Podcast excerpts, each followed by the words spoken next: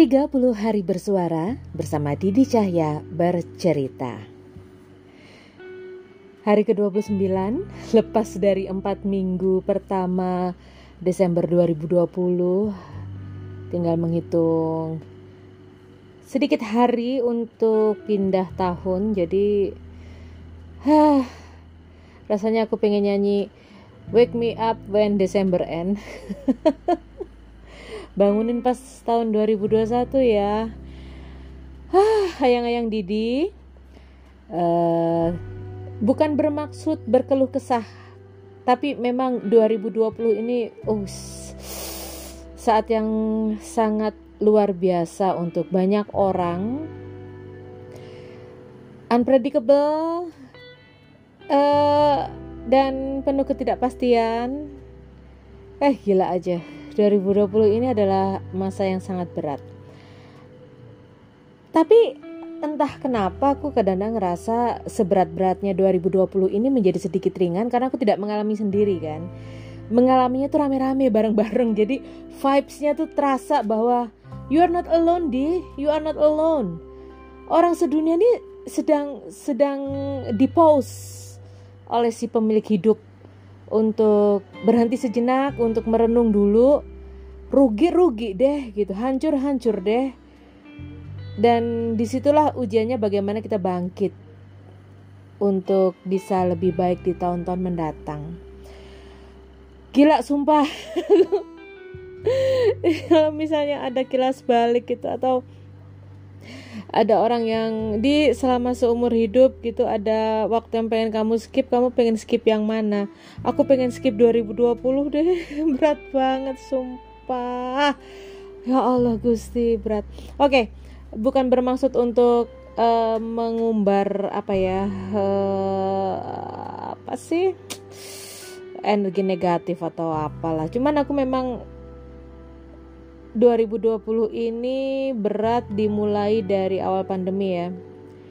Dari awal pandemi sampai Maret itu masih agak-agak ini, agak-agak belum gelap lah, masih yang penuh ketidakpastian tapi masih ya abu-abu terang gitu. Februari atau Maret seharusnya aku ada project di Lombok Utara untuk pendampingan pembuatan TV streaming di sana seharusnya gitu. Jadi itu bukan sesuatu yang sifatnya pekerjaan berbayar, tetapi kalau kamu sudah pernah ke sana, kamu akan kembali lagi. Rasanya kamu uh, apa ya? Kamu akan melakukan apa pun untuk kembali ke Tanjung di Lombok Utara Tempatnya indah banget, lautnya biru banget luar biasa. Nah, tapi Februari itu kan sudah mulai awal pandemi ya, sudah mulai ada pengurangan mobilisasi penduduk. Jadi aku aku ngerasa wah kayaknya Februari Maret nih batal nih gitu dan itu terjadi terus juga ya proyek kecil-kecil gitu kayak misalnya ada event aku nyediain lunchbox sekian packs gitu. Itu kan uang yang lumayan lah buat beli-beli pulsa gitu untungnya. Itu juga berhenti berhenti berhenti berhenti. Sampai akhirnya aku yang bisa aku lakukan adalah hanya memasak dan jualan masakanku itu. Udah itu aja. Nothing else nggak ada yang lain ya masih ada sih project-project ngedit buku segala macam itu masih ada. Sampai akhirnya Januari Februari Maret April. April semuanya berubah. Karena aku ingat tanggal 3 April itu adalah momentum terbesar dalam hidupku dan terberat sih sebenarnya saat aku mengajukan permintaan ke bapakku untuk berpisah dengan pasanganku.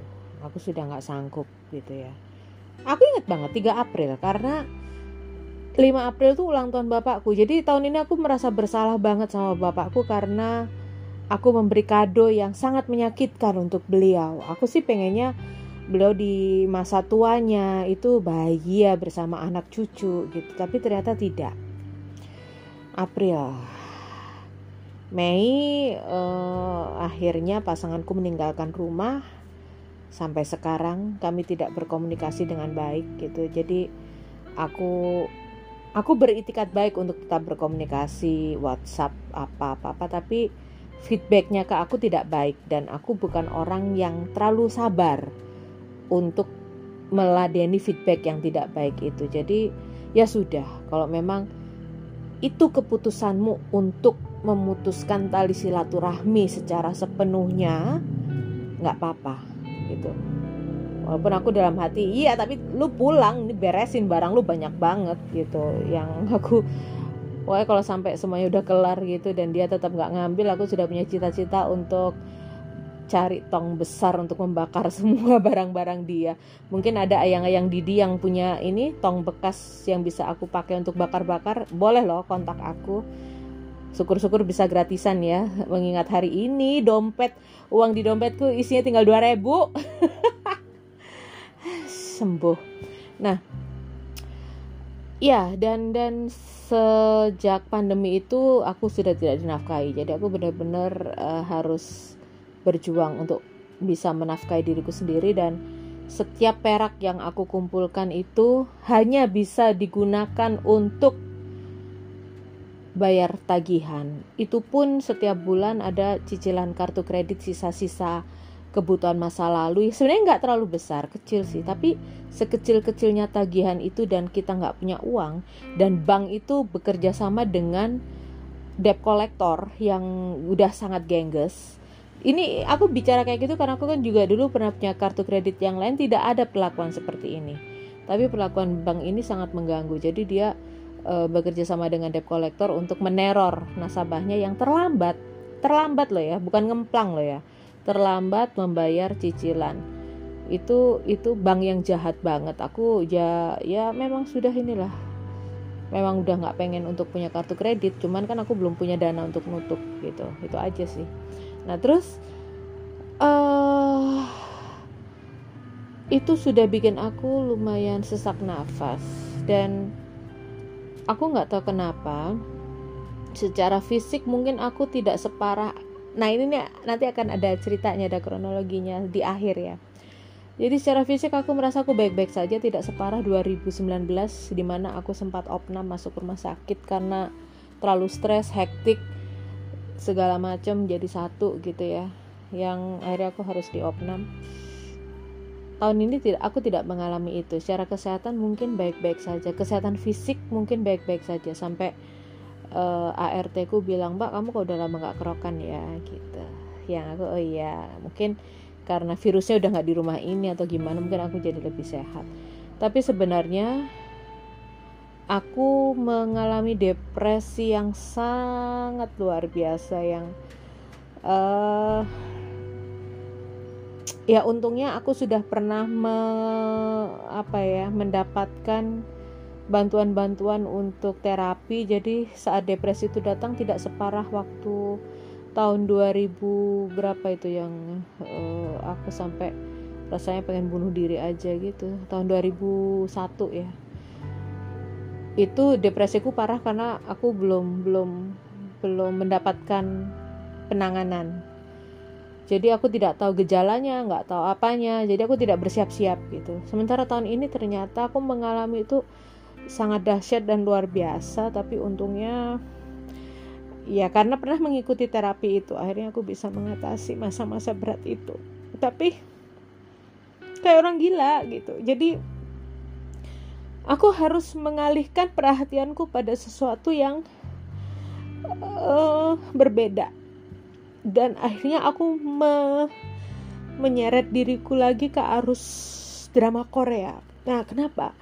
Dulu tuh aku sudah sudah ngikutin kan yang KWF awal tuh aku udah ngikuti drakor drakor waktu itu. Tapi terhenti karena aku bekerja. Nah kemarin tuh aku sempat yang berhari-hari sampai nggak tidur uh, ngabisin satu judul gitu kan. Satu judul tuh bisa ber, ber, beberapa seri 16 sampai 20 seri yang aku habiskan dalam waktu dua malam. Nggak bener-bener nggak pakai tidur karena aku nggak bisa tidur gitu. Depresi ini bener-bener sebenarnya dia silent killer deh. Cuman aku membutuhkan sesuatu yang bisa membuat aku happy dan waktu itu aku melakukan maraton drakor itu that makes me happy gitu. Jadi hidup tuh cuman buat nonton drakor waktunya sholat sholat waktunya makan makan uh, kalau bisa nggak mandi nggak usah mandi gitu ya. Itu terjadi. Sampai beberapa hari dan itu satu bulan tuh aku yang nggak nggak buka order makanan sama sekali sampai akhirnya aku udah nggak pegang uang sama sekali baru aku order makanan lagi. Aku gini ayo di sembuh sembuh. Lu nggak bisa terus terusan kayak gini nggak bisa gitu.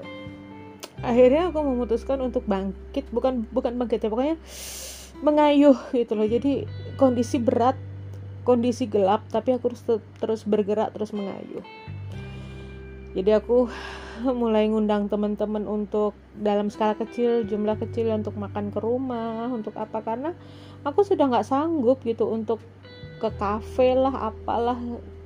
Karena emang udah nggak punya uang tapi aku butuh kumpul-kumpul. Mei Juni. Juni itu terjadi. Aku depresi berat sampai nggak tahu di berapa berapa serial drakor yang aku habiskan di bulan itu. Di saat aku sudah mulai up Juli 8 Juli sahabatku meninggal Ricky Samuel. Gila. Itu aku dari subuh sampai sampai beberapa hari itu aku nangis terus nggak bisa aku tahan. Berat apalagi dalam kondisi mental kamu sendiri sedang rapuh. Terus kamu ditinggal oleh sahabatmu gila itu aku bisa berhari-hari nangis terus. Tapi ya aku merasa it's better lah. Maksudku uh, ya aku sedih aku nangis. Tapi nangisku ada alasan gitu ya. Dibandingkan bulan sebelumnya aku nangis tanpa alasan. Setiap pagi aku nangis setiap aku di kamar mandi aku nangis setiap apa pun aku menangis selama sebulan di bulan Juni itu. Dan waktu Ricky meninggal akhirnya aku menangis for a reason uh, lebih kepada kehilangan sahabat. Karena dia dia orang yang bisa membuat aku tuh ngerasa nyaman gitu loh. Dan aku ingat terakhir kami bersama berdua di Banyuwangi waktu acara FDR tuh ternyata itu memang sudah ada kelihatan apa ya sesuatu yang berbeda sama si Ricky gitu yang akhirnya kita taunya pas dia sudah meninggal dan Juli itu uh, seperti anti klimaks untuk perasaan-perasaanku nah memasuki Agustus, September, Oktober itu aku kembali ke uh, feeling numb gitu, kosong. Tidak ada kebahagiaan tapi juga tidak ada kesedihan. Yang ada tuh hanya I'm happy, uh, not not not happy. Uh, aku bersyukur aku masih hidup. Aku bersyukur kondisiku masih lebih baik. Aku masih punya rumah, masih bisa minta nasi ke bapakku. Iya minta, aku udah gak beli apa-apa aku udah gak bisa beli apa-apa makan segala macam tuh aku ditanggung bapakku tanpa suamiku mengembalikan aku ke mertuanya gitu kan. Jadi itu yang gak aku alami gitu. Nah uh, memasuki akhir tahun aku ngerasa ada sesuatu yang aneh. Aku aku ngerasa kayaknya kamu akan masuk ke gelombang depresi yang berikutnya.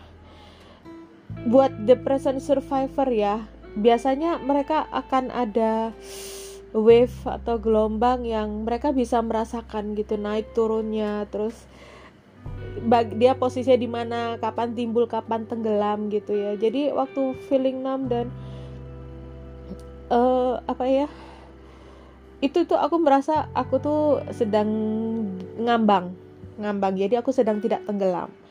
Tapi ini kalau kalau energiku untuk ngambang itu habis aku bisa tenggelam gitu. Aku ngerasa gitu nah ini uh, nggak tahu aku biasanya gelombang depresi itu ada waktu aku ulang tahun bukan saat tahun baru ya Uh, makanya kalau ulang tahun seperti di podcastku sebelumnya yang ulang tahun tanpa perayaan kan aku lebih menikmati ulang tahun tanpa silaturahmi atau berkomunikasi dengan orang dengan mematikan handphone. Desember ini aku sudah mulai seperti itu. Jadi aku sudah tak takut banget buka WhatsApp. Aku takut banget nggak tahu. Aku ngerasa begitu banyak keberisikan di WhatsApp yang aku ngerasa ih gila uh, uh, nggak nggak mau dengerin ah nggak mau dengerin gitu. Baca sih maksudnya tapi aku nggak mau buka WhatsApp. Walaupun tuh WhatsApp pekerjaan. Uh, dan apa ya kemampuanku untuk drakor dan uh, gila-gilaan sama K-pop juga menurun karena paketan dataku udah tiris dan aku sudah nggak punya dana yang cukup untuk bisa bisa memenuhi hasratku itu. Itu udah mulai mengganggu ya. Sampai akhirnya hari ini saya aku udah merasakan beberapa hari yang lalu tuh badanku nggak enak banget sumpah. Nggak enak banget sakitnya itu beda dan aku merasakan sakitnya itu lebih parah dari gejala-gejala waktu aku masuk rumah sakit tahun lalu. Asli. Bedanya bedanya tahun ini aku sudah tahu aku sakitnya kenapa. Jadi sudah ada sudah siap obat-obatan yang bisa me, mensupport aku gitu ya. Nah, tapi yang jelas beberapa minggu terakhir aku kerasa jantungku tuh kumat gitu. Jadi set, hampir setiap hari aku minum obat jantung supaya uh, iramanya tuh bisa bisa teratur lagi gitu ya. Temanku juga udah nasehatin kamu nggak boleh stres. Aku nggak, aku sih ngerasa nggak stres tapi aku akui pikiran positifku sudah tidak bisa membendung emosi negatif yang ada di dalam diriku ya jadi pikiran positifku sudah tidak bisa membendung emosi negatif yang di dalam diriku yang aku nggak bisa mengeluarkan itu. Jadi uh, ada ada di dalam itu ada gesekan-gesekan dan kalian bisa bayangkan ini kejadian ini bisa berkali-kali dalam 2020 dan akhirnya Desember akhir ini aku merasakan apa yang terjadi antara gesekan antara uh, pikiran positif dan emosi negatifku tuh membuahkan hasil beberapa hari belakangan yaitu fisikku ngedrop parah parah banget sampai akhirnya tadi itu pagi itu bangkaku sedang menyiapkan pesanan orang-orang Ya Allah, aku hampir pingsan.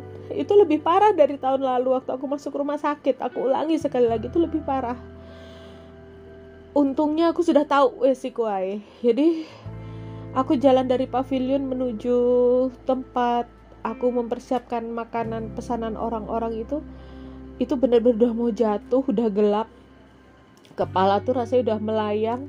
HB ku tuh ngedrop banget. Aku yakin ini HB ku ngedrop banget. Jadi orang-orang waktu itu bilang kamu masuk angin soalnya waktu kamu keringatan kamu berdiri di depan kipas angin aku bilang enggak ini bukan masuk angin. Aku ngerasa something wrong with my body.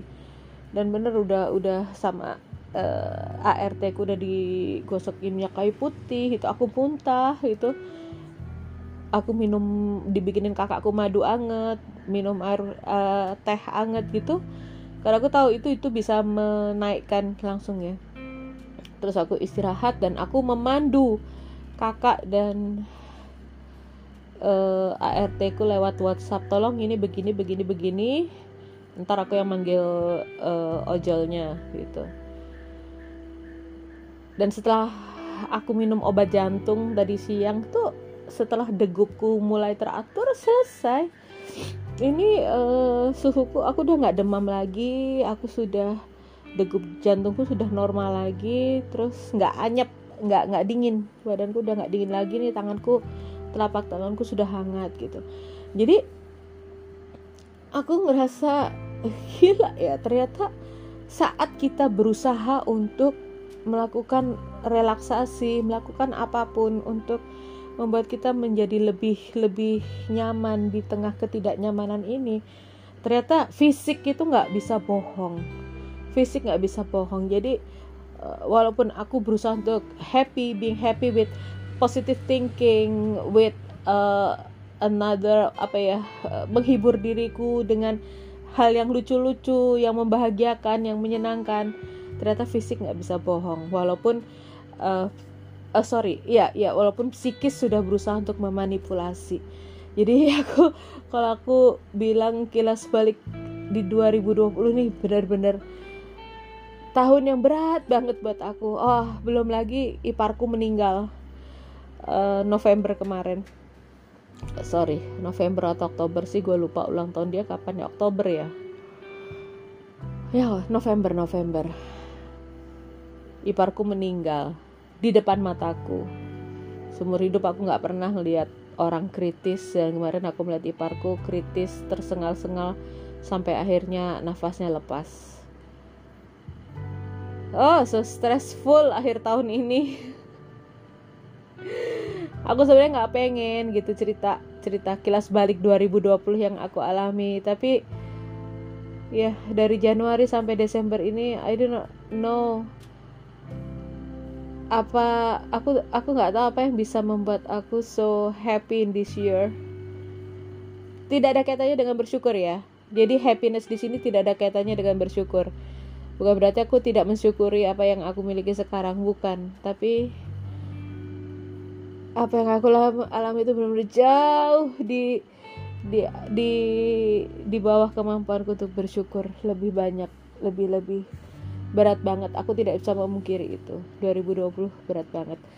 Semoga cuman aku yang ngalami apa ya masa seberat ini di 2020 ayang-ayang Didi enggak. Jadi aku nggak ngerti deh nanti resolusi mau bikin apa ya? Nanti deh resolusi dipikir nanti. Karena setiap tahun pun aku nggak bikin resolusi kok. Jadi lihat aja nanti tenang aja. Oke? Yang jelas semoga tahun depan jadi lebih baik ada titik cerah ada kebahagiaan tersendiri buat kita semua. Ayang-ayang Didi nggak cuman aku. Dan yang jelas 2021 nanti ayang-ayang Didi boleh kok bisa bisa gabung lah bisa kita kolaps lah untuk konten-konten Didi Cahya bercerita ya. Oke semoga 2021 lebih baik. Ini merupakan hari ke 29 30 hari bersuara bersama The Podcasters.id Sampai ketemu besok kayak yang Didi. Dah